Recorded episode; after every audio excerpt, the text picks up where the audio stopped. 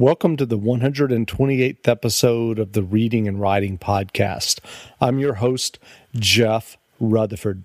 Stay tuned for my interview with Amanda Kyle Williams, recorded at Thriller Fest in New York City in July. Amanda is the author of the Key Street crime novels set in Atlanta, Georgia. Stay tuned for the interview.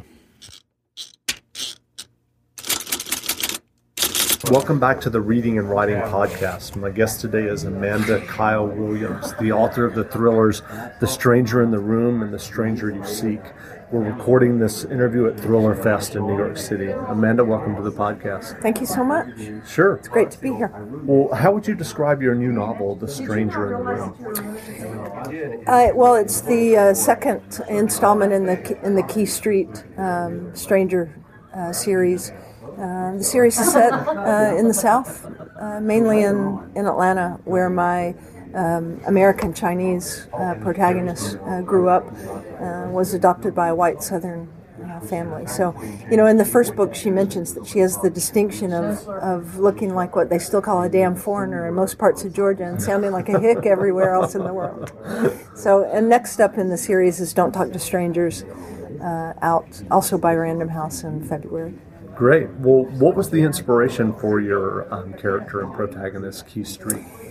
You know, my brother adopted uh, my niece Anna from China when she was an infant, and I was up there one year for Thanksgiving. Uh, Anna was about five years old at the time, and she had uh, grown up in, in rural. She had really learned her English in rural North Georgia, uh, and she opened her mouth and sounded like Ellie Mae Clampett. And uh, Key Street just leapt in my lap. But seriously, at, at, at, that moment, actually on the way home, I, I was a little. I started thinking about um, what it would be like to grow up looking different uh, in the South. And um, I felt a little worried for her, to be honest, and, and that was how Key was born. You know, I grew up with some differences. I grew up white and privileged, uh, but I had a learning disability. I didn't learn to read until I was 23. Um, and um, so I had that, I kind of got that feeling of being a little outside the circle, mm-hmm. and um, I think that helped me uh, develop Key with the with the inspiration from my Southern Chinese niece, who's adorable, and is 11 now and is not at all impressed that the series is dedicated to her. She could care less. She's like, yeah, yeah, whatever. well, I'm curious. I mean, outside of your niece that you just mentioned, have you, in the process of writing these these two books in the series, have you actually interviewed any um, uh, Chinese Americans who live in the South? Um, no, uh, in fact, I, I haven't. Um, you know, I have uh, some friends of, that have alternate ethnicities. Right. Um, but no, I actually haven't uh, seriously done any uh, any interviews. Sure, sure. Well, well, I'm curious. I mean, how much research, because you're writing crime and yeah. um, novels, how much research do you do um, for your novels? Tons. Tons. Um, and, you know, first of all, I don't want to write a technical uh, manual, obviously. Sure. So um, I end up using about maybe 10% of the research I do, but you know, I think the value of research uh, is um, in not only being able to pepper your, your stories with uh, something that's realistic, but um, it really gives you the confidence to write about a uh, about a subject. So, um, you know, when I decided to make the move to crime fiction. Uh, and um, I took uh, courses in criminal profiling and in practical homicide investigation. Before that, I was a private detective in Atlanta and a process server. Um, which so my my um, character now is doing a lot of the jobs that I did back in the day, um, except people weren't slinging guns around when I did it. Yeah, so, yeah. well, well, Thank goodness. I mean, you just mentioned it, but according to the bio on your website, you, you had a variety of jobs. Many you... many jobs. many jobs. It's an example, really, of someone that couldn't hold a, a, jo- a real job. So so what what led you to um, writing? I mean, you just mentioned which I uh, you know had had not known that you you know that I'm had this learning disability. But but what led you out of those jobs to, to writing crime fiction? You know, I it's hard to really um, understand why uh, the writing bug hits you. Um, but it, it definitely hit me. Um, like I said, I didn't read my first book till I was 23. Uh, and a few years after that, I started writing. Um, and, you know, I remember the moment. Uh, I was actually just sitting outside. I had a weekend off from one of those mini jobs I had. And um, you know, a line came to mind, and I knew it was going to be the first line for a book, and it turned out to be. I wrote some small press books, um, 1989, 1990, 1991, and they weren't very good. Right. Um, but and were, were those were those um, crime fiction, or was it more literary? Uh, I would never be accused of being a literary writer. Okay, okay. Actually, uh, they were spy fiction. Okay. okay. And um, like I said, you know, they weren't great books, but mm-hmm. it was a great experience for me to sure uh, kind of learn how to produce a series. So when I came to this series, I, uh, I kind of knew instinctively how much to give the reader on the second book and the third book, right. and uh, and how to pull in uh, readers that hadn't started at, at, number one. So it was a great experience. But you know why why the writing bug hits you is still there's still a, a big question mark. Um, um, I don't know. You know, I dove into. I think because I started reading late in life, uh, that I came to it with a kind of passion uh, that I might not have uh, if it had been easy for me or if I had started reading as a kid. So uh, when I started reading, I was so passionate about it and uh, just consumed uh, with fiction with the idea that uh, people um, read for pleasure uh, because it had always been a war uh, f- for me reading. Um, and, you know, I think that. Um, actually, I think it's it's kind of served my writing well, even though doing read-throughs and editing is still hard for me because mm-hmm you don't outgrow dyslexia. You just sure. learn how to cope with it.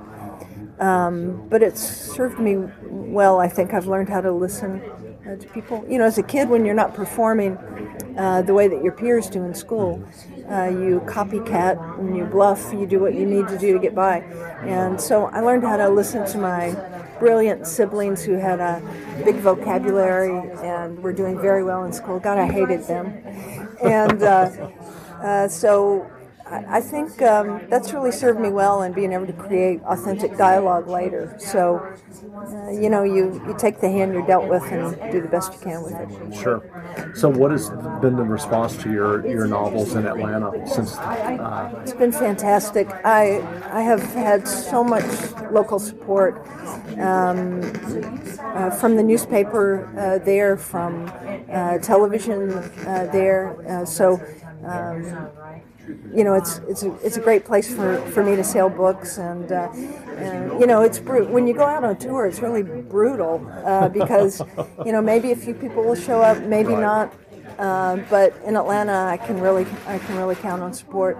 Um, people love uh, that the series is based in Atlanta. They love uh, recognizing uh, landmarks there and it kind of it makes it extra creepy for them because they're reading about crime scenes in, right. in areas they're really familiar with. So, so obviously, I would I would take it that the city is kind of an inspiration to you, and, and very much the, so. I you know I'm really I'm passionate about the South, and um, uh, I always knew I wanted to write about the South, and when it hit me that I could write crime and also write about the South, uh, it was it was one of those aha moments for me. So.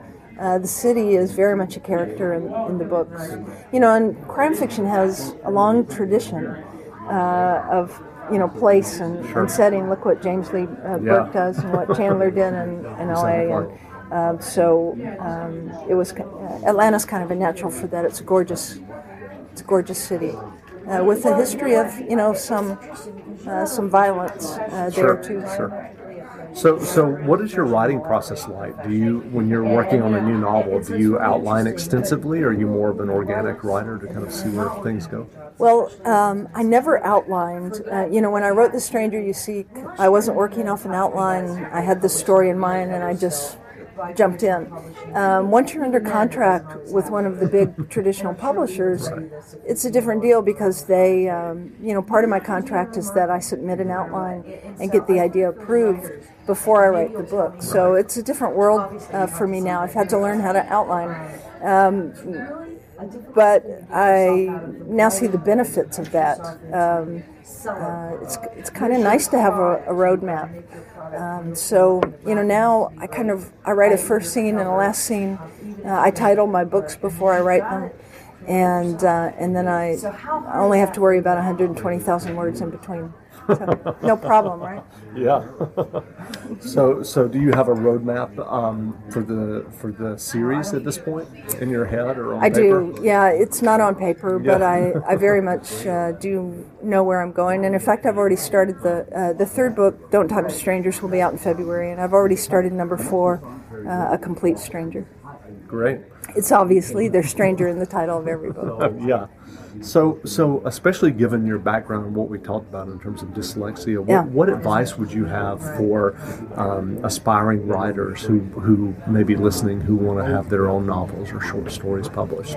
I, I, I think that the best. Um, I think p- probably uh, the best advice is to just sit down and do it. I mean, there's just there's no easy way. Um, you know, there's days I feel like I have to tie myself to the chair. Um, you know, writers are kind of all over the place anyway. Uh, so sometimes just sitting and being still is the biggest challenge in, in writing. Uh, but um, you know that story's not going to get done and that book's not going to get finished if you don't um, really carve out a time and be committed to it and sit down and do it. And you know as much as your family and friends tell you that they want you to do this and they're really supportive when you pull away from them to do it you'll find out that maybe they're you know not not as supportive as you thought. So it, it takes a minute uh, for everyone in your life uh, to get used to uh, writing's a very solitary thing. Um, so you really have to be committed to making that time for yourself and, and just and just doing it. And you know what Hemingway said about first drafts? All first drafts are shit. Uh, they really are. And you have to give yourself permission, I think, to sit down and write crap for a little while Right. and uh, let it flow. Try to silence that internal editor uh, that slows you down because you can fix it later. You know, it's easier to get some framework down and go back the next day and work on it than it is to wake up to a blank page. Sure, and to me, sure. really And how can people um, find more information about you online if they're interested and want to find out more about your series? There is so much information for me uh, about me online. It's a little staggering. Uh, AmandaKyleWilliams.com. Uh, all my books are up. Uh, there's a bio up, uh, and um, uh, the Random House uh, website uh, has my Sure. my books, and uh, there's a gazillion interviews out there now. Some of them good, some of them not so great. Okay, this will be one of the good ones. Yes. Well, great. Well, again, we've been speaking with Amanda Kyle Williams, author of The Stranger in the Room, which is available in bookstores now, so grab a copy. Yeah. Amanda, thanks for doing this interview. Thank you so much. Really appreciate it. Great. Thanks.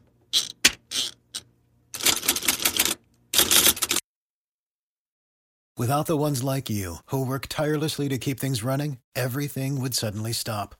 Hospitals, factories, schools, and power plants, they all depend on you. No matter the weather, emergency, or time of day, you're the ones who get it done. At Grainger, we're here for you with professional grade industrial supplies. Count on real time product availability and fast delivery. Call clickgrainger.com or just stop by. Grainger for the ones who get it done.